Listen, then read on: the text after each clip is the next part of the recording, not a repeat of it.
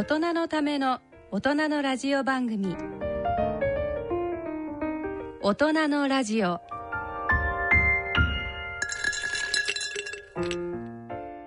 ご機嫌いかがですか？坪田和夫です。こんにちは。西澤邦弘です。こんにちは久保田恵里です。この時間はご機嫌をテーマにお送りしています。今回のご出演は慶應義塾大学医学部教授の坪田和夫さん健康医療系出版プロデューサーの西澤邦弘さん。メディカルプロデューサーの久保田恵里さんの3名です。ということで11月になってまいりましたがなんか坪田先生、今月はなんか慶応眼科が記念の年を。眼科学教室が100周年を迎えるんです、それご機嫌ですよね。そうそう。でだから100年の歴史、ええ。ーそれとこれヘリティッジって僕たち言ってるんですが、それからでもこれからその100年はどうしようと。これはやっぱりイノベーションだろうとうん。いうことで、ヘリティッジイノベーションということで、まあ、お祝いをする予定です、ね。100年。ね大学じゃなくて眼科科ってのがすごいですよね。大学医学部はですねええ。2年前に100年を迎えたんですよ、うん。だからもうすぐできたってことですよねそう眼科は。すごくくで早くできた。2年後にもうできて、うん。いやなんかやっぱここのとこあのいろんな企業さんと話してるとね日本を代表する結構企業も100年とか101年とか多いじゃないですか、そうですね。あのちょうどねうん。帝人さんがそう100ですね年であそうです。そうのこの間インタビューを鈴木社長にさせていただいてあそうですか。一緒に話をしまそうして。そうであと例えば森永乳業乳業なんかも101年なわけですよ。結構そういうこう今のね我々の生活を支えてくれてるか企業もそういうあの100周年だから慶応の眼科はそう。こう日本のあの近代の立ち上がりとともに。ずっとね、うん。それでねなんと僕まだ6代目なんだよ。100年で。みんな長いんだ。そう長いのよ。だから僕の前には5人の教授しかいない。えってことはみんな十何平年は？均すると、17年ぐらいはすごいですね。うん。え慶応の医学部の中で一番古い科はどこなんですか？それはないかあ内科がやっぱりなるほど外科が多分今年ですね100周年。えじゃあ一緒ですか？一緒あうーん。っていうふうに。なんかあの、うん。はい、医学部がない大学出身者早稲田出身者からするといいなって。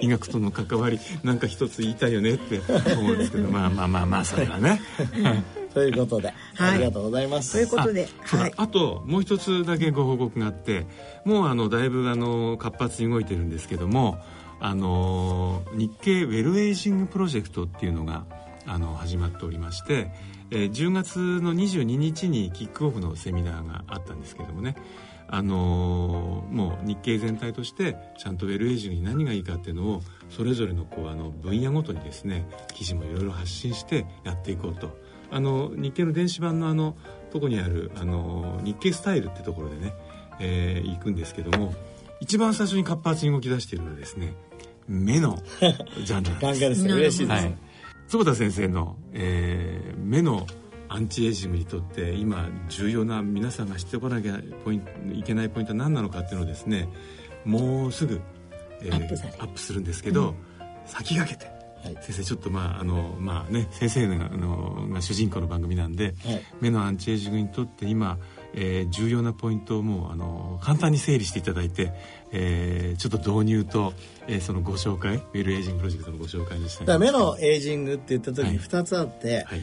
やっぱり目って体の一部じゃないですか、うん。だからやっぱり体のエイジングがすごい重要ですよね。だから我々がやってきた今までの慶応の眼科の研究は、今まで体にいいと言われたエクササイズだとか、うん。運動するとか、うん。ちゃんと寝るとか、うん。ちゃんとダイエットに関係するとか、うん。幸せに生きるとか、うん。そういうことが目の健康太陽を浴びるとか。関係してる、うん。それから目のエイジング考えるときにもう一つ重要なのは目から体全体にどうやって、うん。えー良いいいことをするか。その時に我々が今一番注目してるのはノンビジュアルフォトリセプタービジュアル本当はカメラなんだけど、うん。カメラじゃないところの機能。そう。センサーとして。センサーとして。センサーとしての機能がすごい重要だっていうことが分かってきて、まああの外行った時にまあ屋外ね禁止の話は何回もしてますけど、それだけじゃなくて外に行った時になんか光がいっぱい当たると、なんか幸せだなこの、メメカニズムうん。すっごい分かってきてますから、これはあのエイジングにねええ。直結すると思います。あのい一番目の方の体のエイジングと直結するっていうのは意外と方法が分かりやすいじゃないですか、うんうん。ちゃんと外で遊ぼう、うん。えーちゃんと寝るぞ、うん。しハッピーでいるぞ。とか、涙も流しちゃうぞとか、うん。そのまさにセンサーとしての働きを、うん。えーうまく調整して、ん。えー目から全体のエイジングをうまくしていくためには、うんどんなアプローチ法があるんですか？えっ、と一番有名なのはブルーライトですよね。ああ、ブルーライトはうん。我々の、えーサーカディアニズム体内時計を決めるし、うんムードも決めるし、うん。それから記憶も消えるってことが分かってきた、うんうんこれはあの OPN4 というはい。光受容体でええ。見るためじゃないんですよ。その OPN4 が活性化すると、脳に直接うん。刺激がいくわけ、うん。それがさっき先生おっしゃってたノンビジュアルえーレセプターそう。なわけですねの一つ。一つ、はい。だから、えっと普通はひ光が入ってくると、えー視覚野っていう、うん脳の視覚野っていうところで処理されて、後頭葉に行くんですがこれはあの OPN4 っていうところが来ると、SCN って言って、うん。もう時計ですよね、視メイン時計考視考査上覚っていうところと、これがまあ体内時計機。能、はい。からもう一つはハーバネル核っていうのが見つかって、うん。ハーバネル核っていうところに行くと記憶とムード。うん。コントロールしてる。つまり脳に直結してるってことですねそうそうそう。でから今度はあの、まあ、禁止で僕たちが見つけたバイオレットライト。これは OPN5 とうん。いうリセプターなんですが、うん。これもどうも脳にも行っているし、うん。体内時計も決めてるし、うん近視、うん。目の大きさも決めてるとなるほど。でこれからそういうのがねたくさん見つかってくるあーでこの辺りはだからまさにこう見える光も見えない光もいろいろなそういうものがうん。スイッチになってそう。動く可能性そがある、う動く。それで、今まで僕たちは見える光だけをうん。追って現代社会を作ってきちゃったために、うんうんうんうん。見えればいいと。うん。なんかこうエネルギーがあればいいっていうんじゃなくて、もっと栄養のある光っていうイメージがね。なるほど。うん、見えないけど実は栄養がいっぱいのね、そうそうそう。あと夜は逆に暗い方がいいみたいな。そうそうそう。夜食べないのと同じ、うん、だから食べ物にやると非常に分かりやすいかもしれない。えなんか美味しいけどインスタントラーメンとかで、うん。なんかあの栄養が入ってませんとか、うん。やっぱりちゃんと栄養が入ってるものを食べましょうとかね、いやでもなんかその話って今宇宙の最先端の話のちょっと思いました。うん、結局ほら宇宙ってあの空間に何もないとかいっぱいあると思ってたら、そこにはダークマターっていうのがぎっしり詰まってて。90何パーセントとか言ってますよね。それまではなんかあのいや宇宙で一番多いのは水素だって言ってたのに、いやいやいや全然違う。分かんない物質がいっぱいあるんでって、なるほどね。だからまあなんかそういうとことこうこうなんとなくこうこうそれこそオシレーションを起こすようになんか我々にとって重要なものもまたなんかこう見つかってくる。そう。でこれはだからまだ見つかりつつある途中だっていうそうですね。感じですかね。で今どんどんセルとかネイチャーに、ええ。えーそういうものが出てきてますから、はい。でこの間は面白いですよ。あのそういう一つのリセプターで RGR っていうのがあるんだけど、えー RGR あの僕たちがものをちょっと目見えるメカニズムだけどね、うん。オプシンっていうシス型っていうのが光を与える、もらうと、これがトランス型になるんですよ、うんでそれを僕たちはエネルギーを使ってもう一回シスに戻して見えるようにしてるわけ。ああここにこう変化が 続け続けられてるってことですね。そうそう。ところがその時に実は RGR っていうのがもう一個噛んでて、うん。光を使ってそれを元に戻してるっていうメカニズムをこの間、えっとセルかなんかで出てますああじゃあそれを光のエネルギー使わないと自分の体の中のエネルギーを使わなきゃいけなくなるわけですかそうそうそうそう。そうするとだから我々、えっとほ他のねバクテリアとか他のリセ、あのものはねそういう光を、光でこうコンバートお桶やがり講師みたいにやってたんだけど、そういうのは哺乳類にはそういうメカニズムがないねと。うん。今我々は見つけたっていうすごいー。強い口調の論文ですよ。えー。人人類や哺乳類はえ光をエネルギーとして使い始めているみたいな。ーなんか光合成みたいな話ですね。そうですそうですよ、だから光をエネルギーとしてコンバートしてる。うなるほどね。これも一つのノンビジュアルのフォトリセプターの一つの機能として見つかってきた。でこの間 OPN3 っていうのは皮膚にあって日焼けと関係してるとか。へ今まで日焼けっていうのはその紫外線だけだと言われてたけど、その OPN3 っていうのはバイオレットライトに反応すえでもやっるんですぱり光なんですね。光です。でそれが、えっと、日焼けしすぎないようにコントロールしてとかねだから面白いと思います。ってことはあれですねやっぱ2番目の目からのエイジングのポイントは、うん。これ今の話みんな光が絡んでるんで、ん。やっぱりお外遊びをして、うん。お日様を浴びる。そういうことかもね。ことですよね。そうですね。そうするとあの、うん。見えない光も含めて、うん。全部ちゃんと浴びれる。そうですね。あとはそのどれどれどれをどのレセプターを動かすのに、うん。どのくらいの時間どんな時で浴び浴びるのがいいのかが分かってくればそう。お外遊びの仕方を考えればいそいうかもしれない。ですね。そう。それでただ一つこれ運動と同じでやりすぎたらダメじゃないですか。はい。それから例えばもう体が悪くなっている人がや例えばフルマラソンしたら死んじゃうじゃないですか、うん妊婦がフルマラソンしたら死んじゃうでしょ、うんそれと同じように、えー、とう運動はいい時もあるけど悪い時もあると。うん。で外で遊ぶのもほとんどいいんだけど、うん。で人類足りないから、うん。でも外で遊ぶことがリスクファクターになる病気もあります、うんそうですね。例えば翼状片とか、加齢黄斑変性はいとか、はい。だからそこは TPO なんだけど全体的に言ったらもう外遊び足りないですよ。うん。っていう感じ。なるほど。うんということで、ちょなんかね、っとね整理オープニングから、また熱もう熱いよ熱いトークにですね2ヶ月続けて熱いトークってことであのねあのおそらく坪田先生にはあの何回かその、えーウェルエイジングのコーナーにも登場していただきますんであのぜひ皆さんねあのその目のコーナーはいつも、はいはい。見てください。ありがとうござい。はい、ということで今日はこの後坪田先生のお塩と卵のお話をん。たっぷりさせていただきます。光からあの食食系の話に移るということですね。ということで今日も大人のラジオよろしくお願いいたします。大人のための大人のラジオこの番組は野村証券ほか各社の提供でお送りします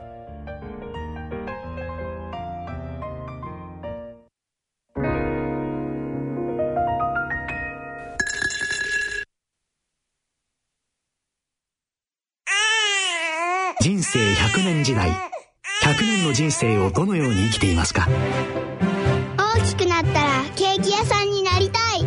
結婚しても今の仕事が好きだから続けたい。自分が作った料理で世界中の人を幸せにしたい。いつまでも元気でいたい。80歳でフルマラソンを完走したい。夢はどの世代でも大きく広がる。あなたの人生夢無限大。でも必要なものは。健康家族友人そしてお金。あらゆる年代に合わせたサポートでいつでもあなたに寄り添います。今からずっとこれからもっと。人生100年パートナー野村証券。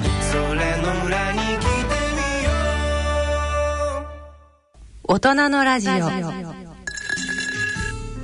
大人のための大人のラジオ。はい、では健康医学のコーナーです。今日はなんか坪田先生がまずお塩と卵の話をしてそうそう塩で大発見があったと。で大発見じゃないんだけど いやあのね5月ぐらいから血今まで血圧ってそんなに気にしたことないじゃないですか皆さん、血血圧が高くなった。突然、今までじゃあ先生はまああん。ま高くなかったってことですよ、あんまり高くなかったんだけど、まあたまに高いことあってもすぐ下がるから、うん気にしてなかったんだけど、測ると160の100とか。ありゃ。ね？それはまずいです、ね、それである時なんか190の100とか出てこれはまずいと思って、で伊藤先生ねうちのはい慶応のの内分 T はい。の予約取ろうと思ったら9月まで、えー取れませんって言われて ででなんか3か月間なんかしようと。でたまたまやっぱり伊藤先生が高加齢学会でその臓器の記憶っていう講演してて、塩分がやっぱり取りすぎると、みんなそれに従ったエピジェネティクスになって、高血圧になりますよと。だからもし塩分さあの下げるんだったらその12回下げたって全然ダメでずっと下げないといけない、うん。講演聞いたの。うん。皆さんも聞いたかもしれないですね、あの6月の高カレーそうがそうそれで、えー、とそうかと思って、うん。塩分プロジェクトをね始めたんですよ、みんなねどのぐらい塩分取ってるか知ってる？一日に。いや私結構取ってるとう思う、んいや日本人だっていまだに 10g 超えてますからね、超えてんですよ、うん。でまあ、このリスナーの方で少しでも血圧に気に気になる方はぜひ、ええ。あの真剣に聞いてほしいと思うんですけど。ね。あのね本当 10g 超えてんですよ、うん。で僕は、えーとまあ、デバイスを買いまして、えええーおしっこを1日溜めて、うん。夜の間に。で朝測ると、うん。前の日にどのぐらい取ったかと。えでずっとやっていくとですね普通にやってたら本当 10g 超えちゃうああまさに24時間地区によってやつですね。24時間じゃないの。あの計算式があって大体8時間ぐらい寝たと仮定してはいはいはいえ8時間に出てくるうん。それから尿の量と濃さからどのぐらいっていうのを想定するプログラムがついてるんですよ。えで普通にやってると 10g えい。ろいろ持ってるな、うん。先生は、うん。でちょっとが頑張ると 8g 台になる ああでも 8g 台じゃ全然血圧下がんない。えーちなみに先生がその 10g いく大体その、うん。原因の食材はどのあたりにあるって感じの分析だまずね一番高いと僕は思ってるのは、えーお魚ですね。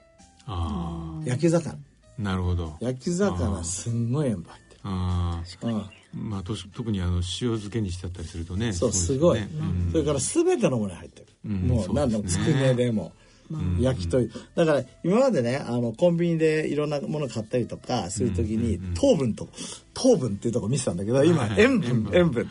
例えばナッツでも、ええ。完全にもう僕は今無塩ナッツに変えましたけど、ええ。普通のナッツこういう袋ね 0.6g が入ってるれから卵も、ん。あのー味付けの？味付けのやつあってー 0.6g 入ってるんだよあれ。えそうですよこねれ先生5個とか食べられるんですだ今までともう完全にやりましたよそれ。もう完全に。それであれ5個でとにかく 3g 8g 台じゃダメで う、ん。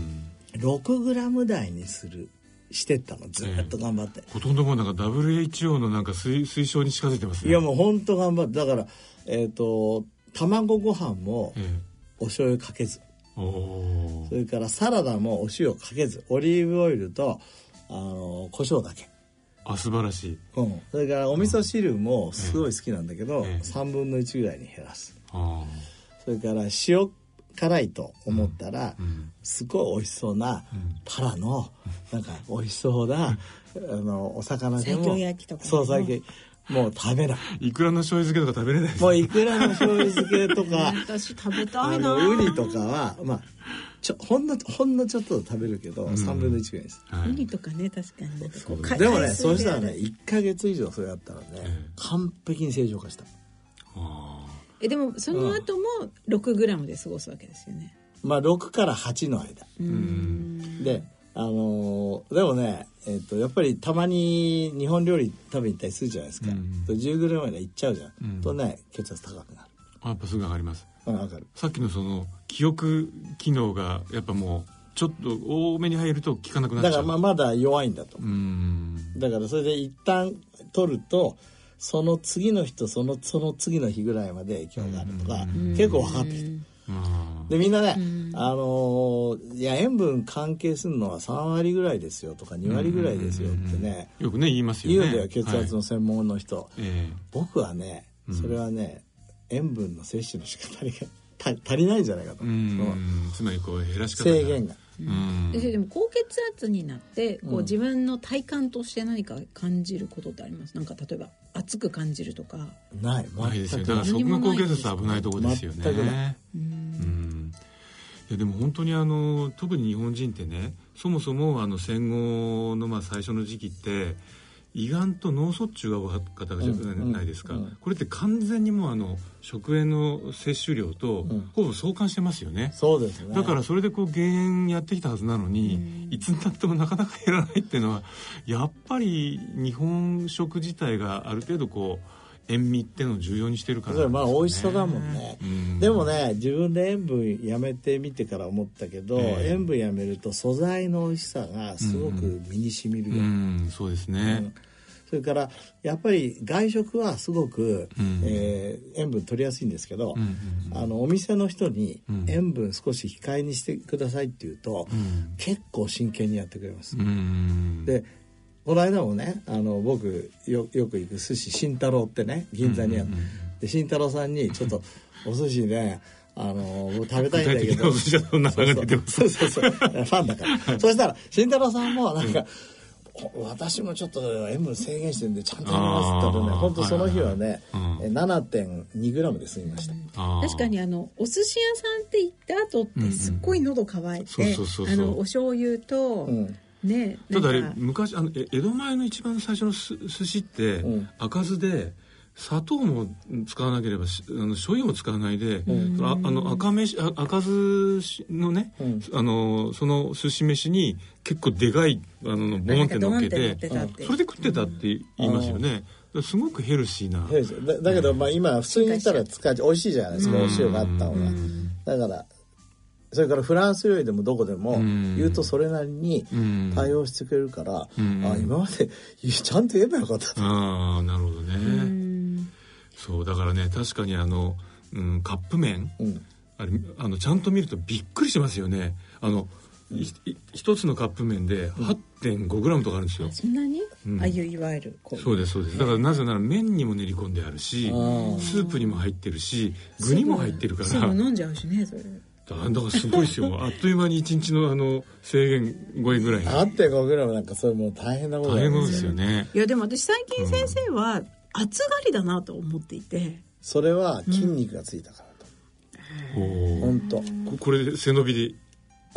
あとヒットと。ヒヒートと。ヒットとうん。背伸び運動で。本当にあの夜寝てる時も、今まで布団かけないと、えあのまあ、寒かったんだけど今もう布団かけう上半身かけてると暑くてしょ。ヒットすごい。ヒットすごい。うん。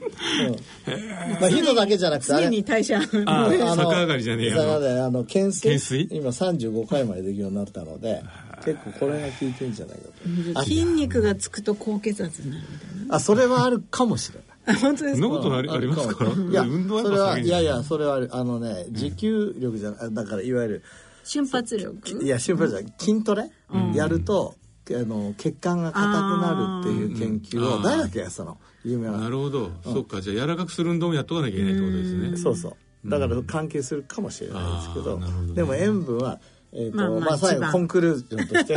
そう。塩分は涙ぐましい努力やっぱ減らしてそう減らすべきだと。そうそう減らすべきだし、血圧がちょっとでも高かったら、ドラスティックにさあの塩分をす制御して1か月ぐらい実験やってみるのをおいいですすよね。めします。うん。あじゃあ僕からも一応食の話なんでコンクルージョンの一つとして、日本で一番食塩の摂取量が低い県はどこだと思います？低い。沖縄。当たり。もうずっとそうなんですよ、うん。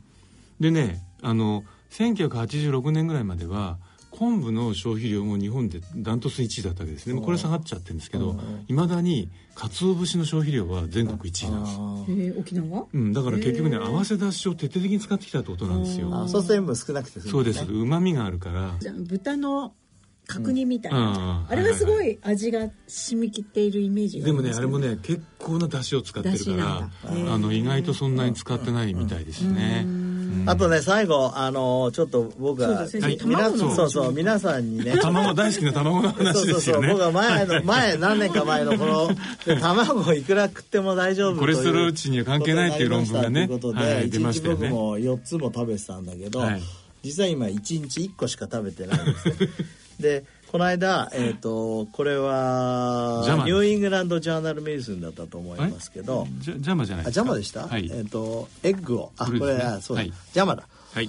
えー、アソシエーション・オブ・ダイエテリー・コレステロール・オア・エッグ・コンサンプションということでですね、全死亡率と心血管系の病気と卵の摂取量が関係あるってこれ大規模規模調査なので これは信用せざるを得ないねっていう感じ。ちょっとご説明いただいていいですか？か？え一個でもダメ。そう一個でもダメ。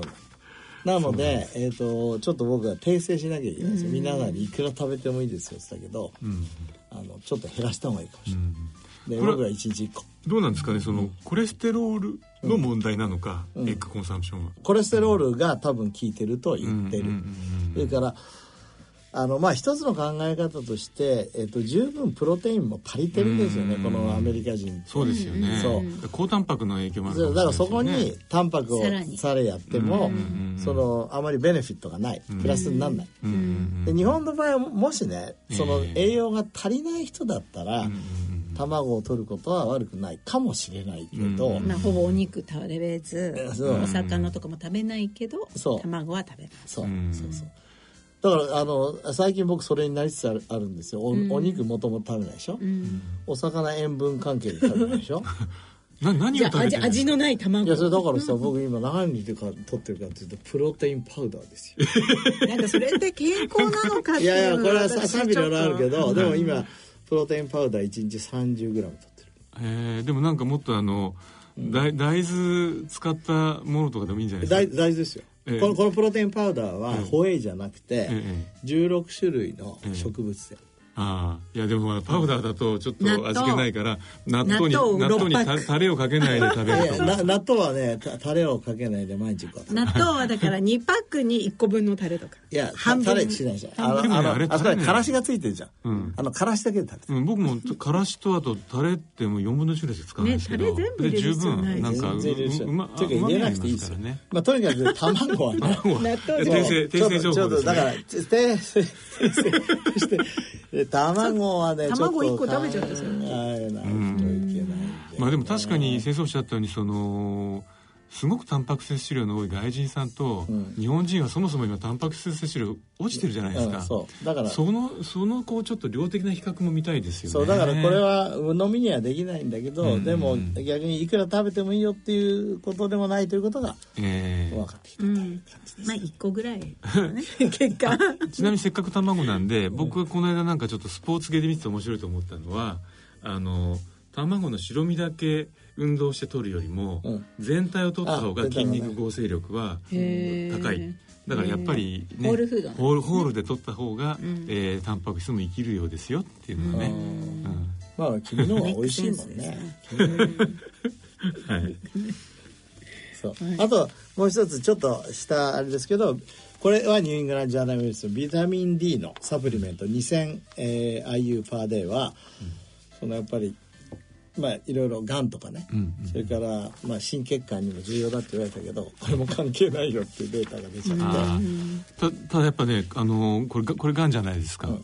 あの僕がこの間やっぱりあのやはりうーんと思ったのは糖尿病との関係なんですけど、あの一つあの日本人のあの JPHC でもやはり出てるんですよ。あのある程度やはりこうビタミン D の血中濃度と、まあ、まあ血中濃度なんですけどねあのサプリの量じゃなくてそれと糖尿病のリスクがこう結構しっかりと相関してるんですけどこの間あの2ヶ月ぐらい前にあったあの欧州糖尿病学会でですねあのウィーンのチームが発表したんですけど8万人を20年追跡したところやはりこうビタミン D の血中濃度の高い群と一番低い群。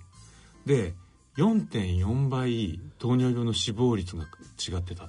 糖尿病にとってはビタミン D は大事だってことね。そういうことですちょねっとまとめるとまあがん。と、はい。この心血管に対してはそんなに効果ないかもしれないが、そうですね、えーとまあ、免疫には絶対関係すると言われてるし、もちろん骨にも筋肉にも関係すると言われてるしうんうんうんうんうんそれから糖尿病にも関係するということですね。まあでもねがんも確かにその乳がんとか大腸がんって意外とこうゆ量との相関で出てる大きな研究もあるからそのがんも一つ一つで見ていかないとね本当はいけないのかなっていう気がするんですけどね。そうですね。こう 個別医療もあるしうん。いろいろとこれからちゃんと、えープレサイスにし調べていかないといけない。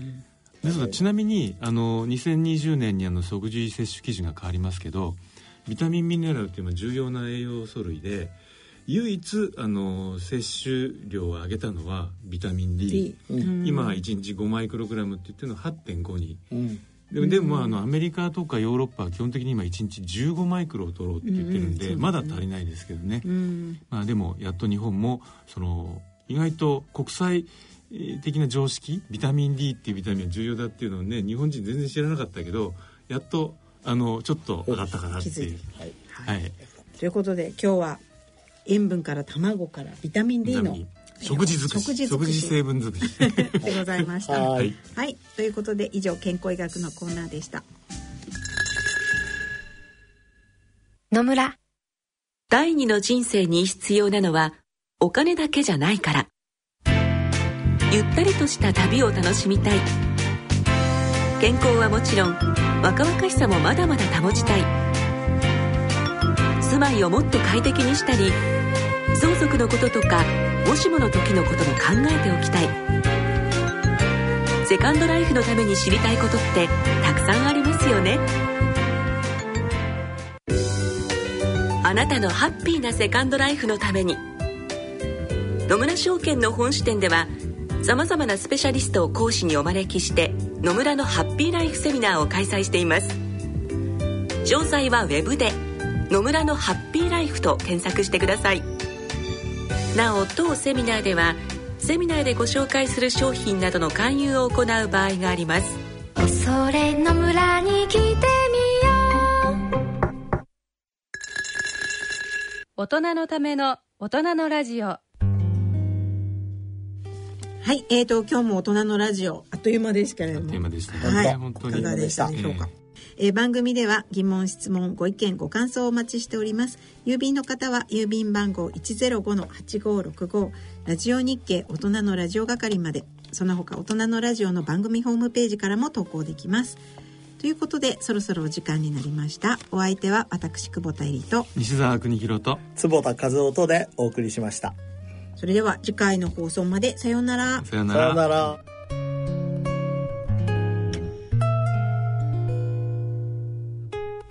大人のための大人のラジオこの番組は野村証券ほか各社の提供でお送りしました。